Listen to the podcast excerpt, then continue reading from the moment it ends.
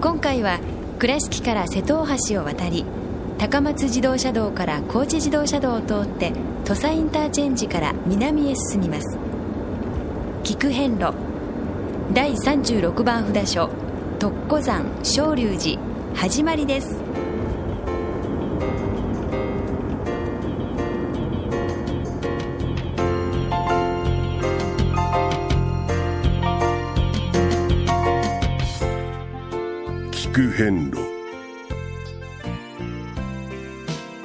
四国八十八箇所をお坊さんの先立ちのもと一つずつお送りする番組です。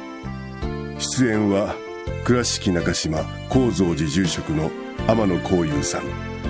落語家で矢掛町国生寺住職の桂米広さん。そして杉本京子さんです。この番組は仏壇仏具の法輪と J チョイス構造寺倉敷倉歯科以上各社の提供でお送りします。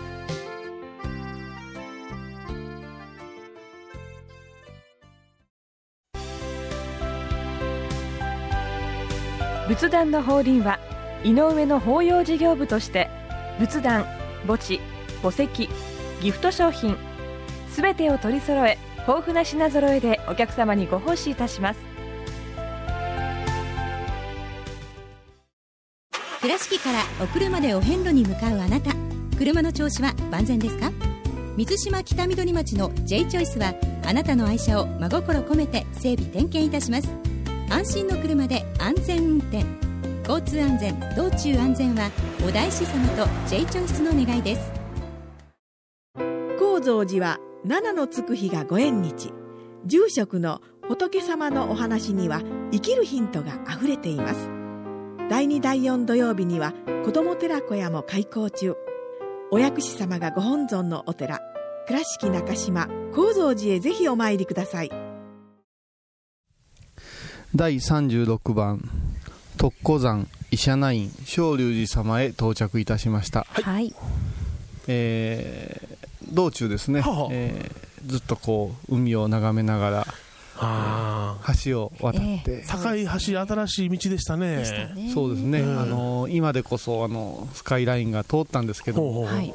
えーその昔はですね、えーここへ来るためには、うん。私ほう。船頭様にはお願いして乗っけてもらうというのがうん。近年までのスタイルでございました、でここにはあの8人の船頭さんのお話が残ってましてね、はい。はい。えー空海様が、うん。あーこの場所をこう巡釈された時に、はい。えー8人の船頭様にご案内されて、うん。えその伝統を引き継いで、その子孫の方々しかこの船頭を務めるというよはあ特別なお役目やったんですね。うなそういうお役目でええ。伝わっておりますね、今でこそもうふっと車で、えー来させていただきますが、え陸からというと随分離れたイメージのあるええ。場所で、ええ。ーそこには竜が住んでおってやっぱしこう海難ですね、この海の道中の、はい。えうん荒れたりあいろんな苦労があった土地だとも伝わっております、さてこの36番の特古山、うん。この特古という話、はいはい。それから昇龍寺というお話は、はい。話がこう尽きぬほどのそうです大ねきな深い深い、えーお話がたくさんあるんですけど特古山の特古というのはですね、うん。えー独というのは一人はい。のあれですね、はいそうですね。えー一という意味のはい。独身の独です。そうですね。はい。あそれがよくお分かりで。はいよくわかります。特古。で古の方はですね、はい。金。という字に古いと書きまして、えーこれはあの鉄でできたはい。あの武器を指しますね。あそうなんですか。股という意味も指しますね、ええ。え三つ股とかそういうえ意味。でえはい。で密教真言宗がお務めします宝具の種類の中に、うん。え3種類ありまして一つが特古、うん。はい。もう一つが三古はいはい。そして五古ここはいこの3つがあります、ええ。で特古というのは一つの、うん、尖った、はい。あー両サイドがこう尖った形になったええ。宝具でありましてもともとはインド古代の武器だったといいますが、それを魔を払うこの仏様を拝む道具に変わった、はい。え3個は文字通り3つの股に分かれた。両方に3つありますから、こう左右に、ええ。ー、1つえ3つずつあってはい。6個の股がありますね、それから五個書というのはこれはまた、え5つーはいこうある宝具なんですけど、はい。えーこの特攻というのは、うん。なぜここが特攻山になったかというゆえんは、はい。えー空海様がはい。唐にお渡りになられてえはい。慶華歌唱という大師匠様からえうん密教の法全てを授かってえいよいよ日本へ帰ろうとご記念した時に、うん。この真言の密教をどの地へ広げていくべきかどこを根本の道場とすべきかということを、うん。えー教えて教えたまえとはい。御仏に祈って、いやーっと投げたんですね。うん。えで3個を投げましたところ今の高野山にはい高野山の伽藍に、はい。えー後に光り輝く場所があってそこへ行くとその3個があった。これを飛翔の3個と言います。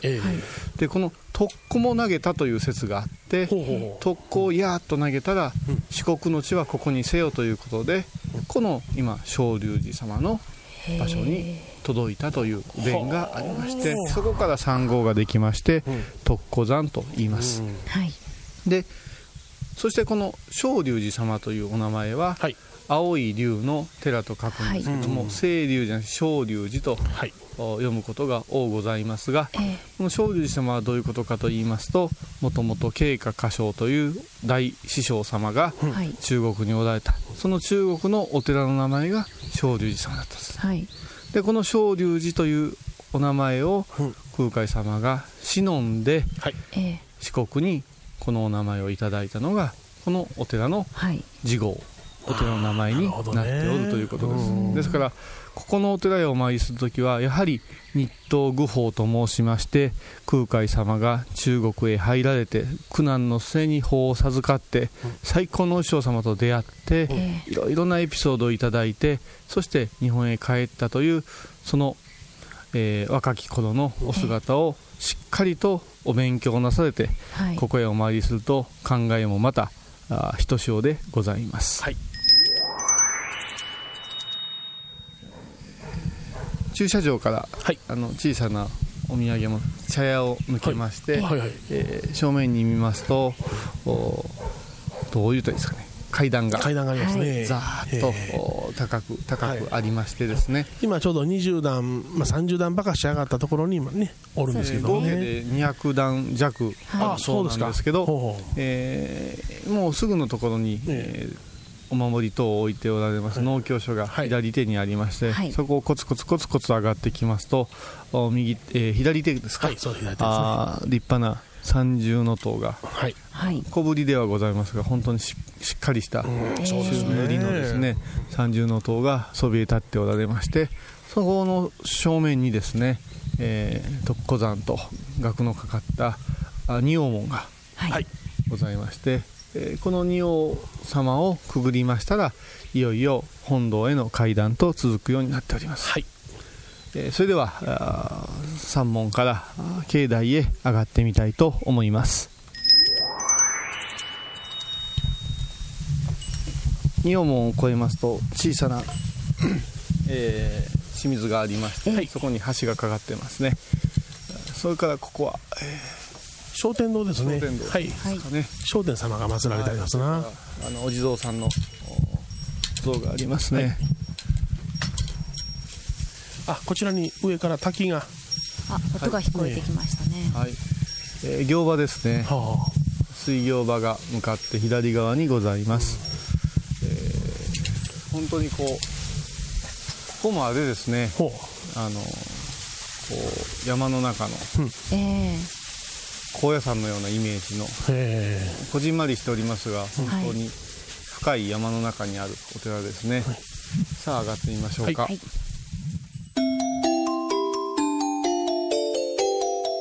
聞く遍路さてえはい。石段を登りまして、わかりました。えー今あの本堂の前に、えー立っておりますけれども、はい。えーここのご本尊様は、えー不動明王様でございます。はい不動明王様なんですが、その上に、波切不動という名前がつきますね。えこの波切不動と申しますのは、あー文字通り波を切るということです。波を切るというのは、えー荒れた海をお切り裂いて、まっすぐ航海の安全をこう守護するという、はい。そのおお役目のお不動様ということになりますね。で、このお話も、やはり、こう、空海様の日東、えー中国へ渡られた時のはい。お話がゆえんするわけでございまして、はい。えーせっかくの法を授かった空海様が、やはりこの簡単に日本の地へ、えー当時のね、海上事情からすると、交通事情からするとすぐにこう帰ってこれぬような、そういう、あのー怖さがあったわけで、えそこで、えーやっぱし航海の無事安全をお祈りされまして、そして自らの手で、えーお不動様をお掘られましてね、ええ。えはい。そして、えーその不動様を船の穂先につけまして、はい。えー海上安全を祈って、無事に日本へたどり着いたと。はい。そういうところから、あーこの波切り不動という、まあ元祖ですね。え交通安全の。元祖ですそうですよね。車が走るわけでなし、飛行機が飛ぶわけでなし、まず最初のはい。何を祈ったか言うたら、回路ですよ。そこの一番最初に出てきた仏様が、この波切り不動様で、まあ、諸説ありますけれども、ええその不動様を祀っておる場所が、はい。このお寺でもありますよというようはない伝えがあります。はい。で、このお不動様をここへ安置して、その、唐から日本へ無事帰ってこられたというだけで安置してておられるわけではなくて、やはり今日来ましたけれども、うん。海上、海のですね、玄関、入り口の役割を示す場所にいらっしゃるわけでございますから、この前を通る船のええ。航行の安全、そういうところから地元の人に親しまれて信仰をつなげてきた。うはい。えー拝み方は、うん。あのご一緒でございますのでね、あ不動産と。のご神言と一緒でございますので、迷わぬように、はい。しっかりお勤めください。それでは本堂でお勤めをいたしましょう。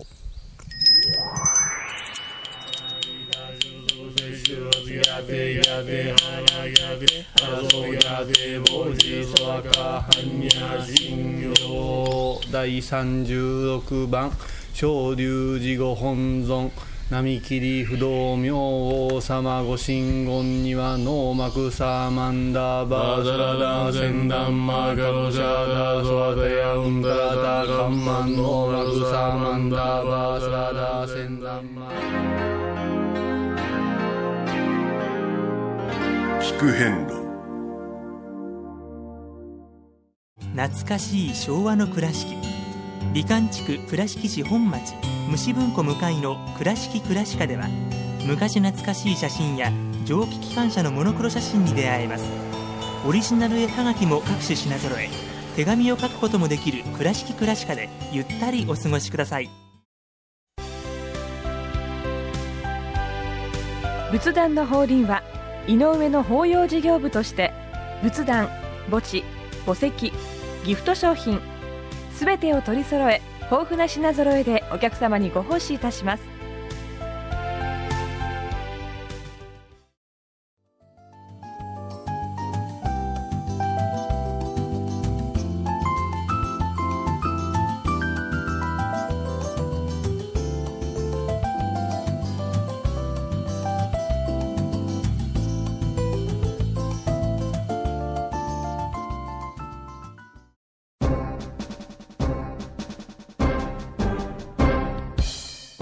お四国お遍路にまつわる物語。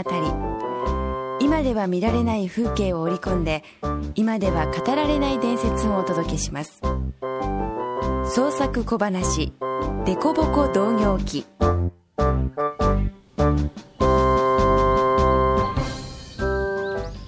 第36番昇龍寺か。なるほどね。何をしたるやおで考え深げにうなずいてんねん。いやいやな。わいもこんだけお札所回ってきたらお寺の名前を見ただけでどういう物語がここにあったんかが分かるようになってきたわ。ほら大したもんや。お寺の名前には確かに言われはある。青い竜の寺で昇龍寺。うんここには竜がおったんやな。おお竜がおったか。おらいでかいな。大きいやっちゃ。この後ろの山を七巻半するぐらいなやっちゃな。ほらでかいな。七巻半中でもまあ八巻よりちょっと短い。何を言うとねちっちゃいやないかいな。あこら嘘や。ほんまは大きい。この竜が無理なこと言いよんねん。食い物備えろとか酒持ってこいとか挙句には毎年一人。娘を差し出せとかな。この辺の村人を苦しめてたんや。ほうなるほど。村で竜の捧げ物に選ばれてしもうた娘と最後の別れをしているお父っつぁんにおかん。周りには娘が逃げんように取り囲んで見ている村の衆。長老が杖ついてこれも村の掟じゃと静かに口を開く。そやけどお父っつぁんは娘の手をよう離さん泣き崩れるおかん。おえらい盛り上がってきたな。朽ち果てた小さなお堂の扉がギギギギッときしんで開いた。中から出てきた旅の僧我らがお大師さんやおお待ってました。おうおうおうおう村の衆先からごたごたうるせえな。ゆっくり寝てられやしねえじゃねえか。おおまた旅もんか。もうちょっと上品なお大師様にしてもらえたらありがたいねんけどな。おほんならお堂の中からやないな。あの岩の上や。見事な足さばきで軽々と岩の上に立たれたお大師さん。皆を見下ろして衣のお裾が風に翻り腰に手を当てて高笑い。はっはっは話は聞かせてもらった。全ては私に任せなさい。と仮面ライダーかいな。まあとにかくお大さんが悪い竜を封じ込めてこのお寺を建てましたとさ。どやおてりやろ？は はおもろかったわ。せやけど全然違う。あのなこの昇龍寺という名前には特別な思い入れがあるんや。お大師様が唐の都で慶華という方に出会われその慶華歌唱の弟子になられ真言密教の全てを授かられて日本に広められたんやな。その慶華歌唱のおられたお寺がこのお寺と同じ昇龍寺というんや。え？同じ名前？そう。お大師様が唐の国へ渡って民衆の港から帰国の時に師匠の慶華歌唱から贈られたえー密教法具の一種の三古章というやつを受け継いだ密教を広めるのにふさわしい地へ行くようにと願いを込められて東の空へ向けて投げられたんや。その三古章が高野山の松の木にかかっていた。それで高野山が真言密教の道場として開かれるようになってこの松を三古の松というようになったんやな。松の葉も普通は2本やけどこの松の葉は3本になってる。不思議なことと信仰されてるんや。同じようにお大師様は特攻賞も投げられたそうやな。その特攻賞の見つかったんがこのお寺で師匠の慶華歌唱の恩に報いるようにと願いを込めて投げられたんで慶華歌唱のお寺の名前を付けられた。特攻山昇龍寺とな。唐にあった慶華歌唱のお寺の名前は清龍寺。ほんでこっちが小や言うてな。昇龍寺や言うて恐れ多いから言い換えてるっちゅう説もあるけど慶華歌唱のお寺の名前を昇龍寺とも清龍寺とも読ませている資料もようさんあるんで研究が必要かもしれんけどな。あれ？龍は出てけえへんの？出てけえへん。生贄の娘は？そんなんおれへん。みんな元気。え？元気か？ああ元気元気。すっごい元気。安心し。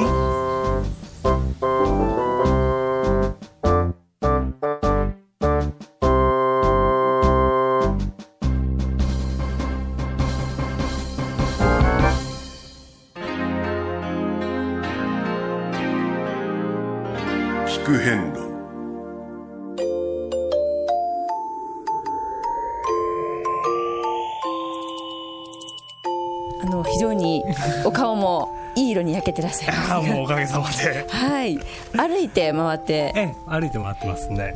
どちらからいらっしゃってるんですか？東京から。東京から。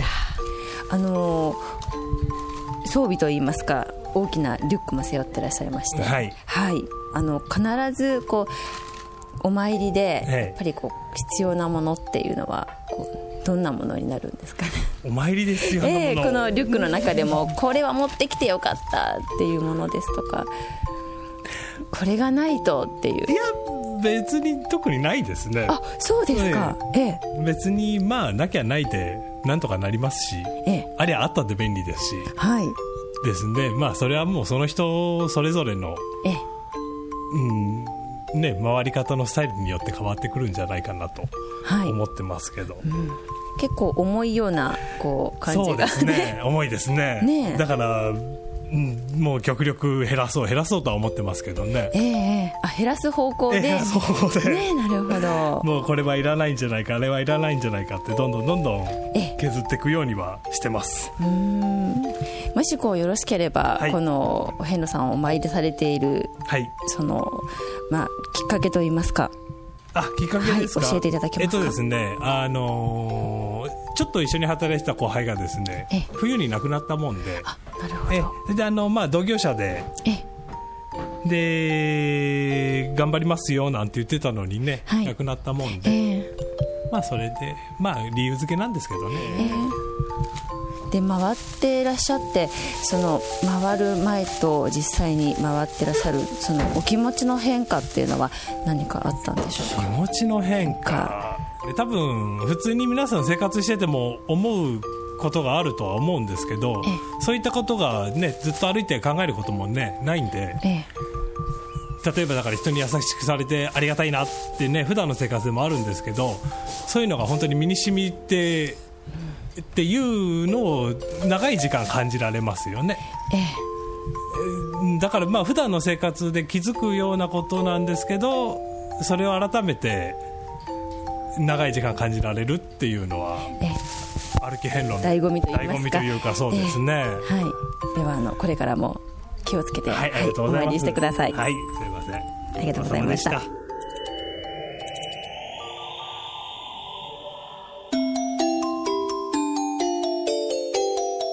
く遍路。えー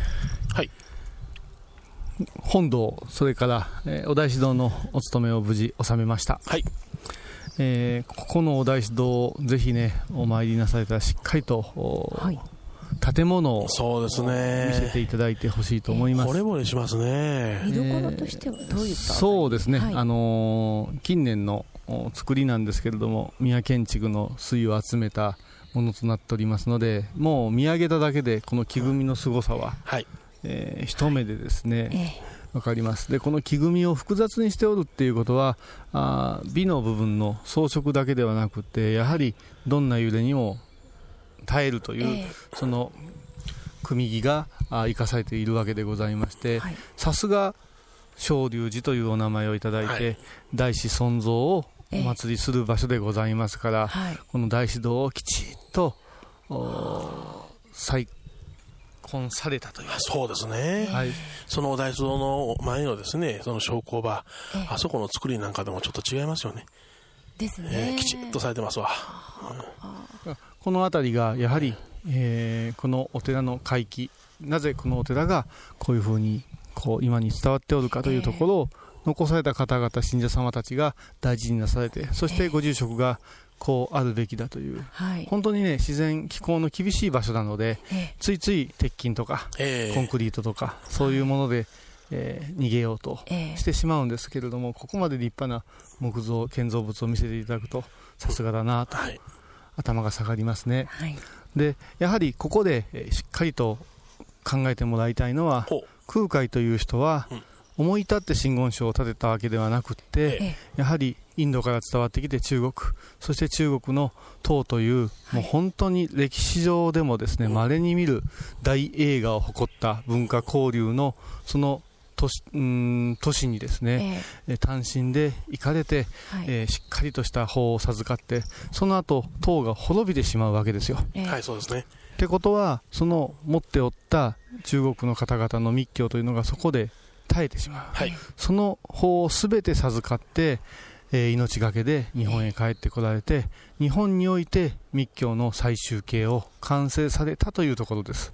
でその帰ってきたよという印が、えー各地に残っとって特古とか三古とか、ええそういう、えー不思議ですけどね、すっと飛んではい。示されたという場所が、このお四国ではこういう場所また高野山という場所、そういうところにあるわけでございますから慶華歌唱という方、ええ。また空海若き日の空海アジャリ様のですね、ええ。ーお姿を忍びながらしっかりとですね愚道の旅をこういう場場所でですね、味わっていただけたらなと思います。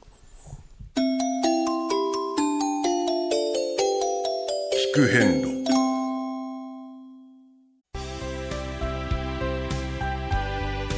仏壇の法輪は井上の法要事業部として仏壇墓地墓石ギフト商品すべてを取り揃え豊富な品揃えでお客様にご奉仕いたします。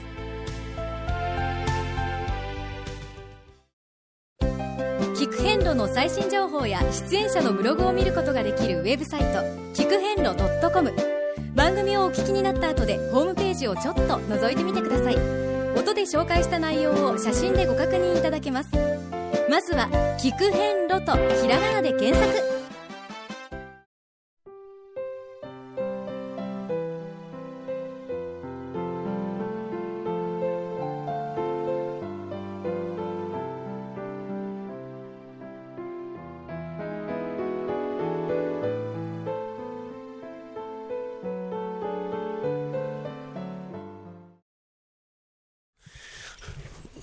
昇龍寺様を無事収めまして、はい、さて次回はですね、えー、いよいよ大変な距離にこれから差し掛かってきますけれども、はい、第37番、えー、藤井さん岩本寺様へお参りいたします、はい、この昇龍寺様からは約60キロ、離れてますね。かなり距離が大変だぜ。ですねえー、歩くとですね17時間。半日以上。車で1時間40分でございます。これから本当にね、ちょっと長い長い道中が増えてまいりますが、えー、頑張ってお参りしたいと思います。次回は第37番岩本寺様をお参りいたしましょう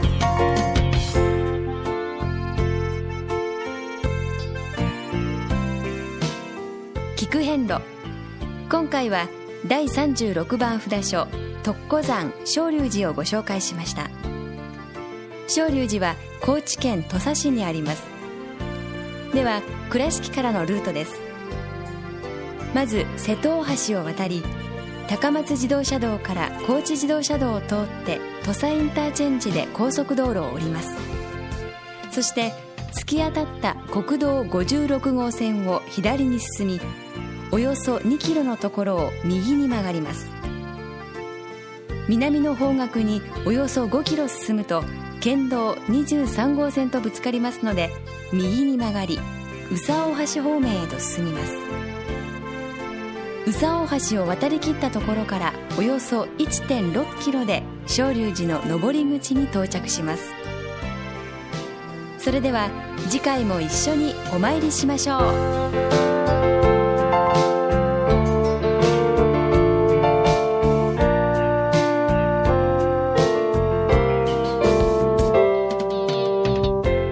組は仏壇仏具の法輪と J チョイス構造寺倉敷倉歯科以上各社の提供でお送りしました。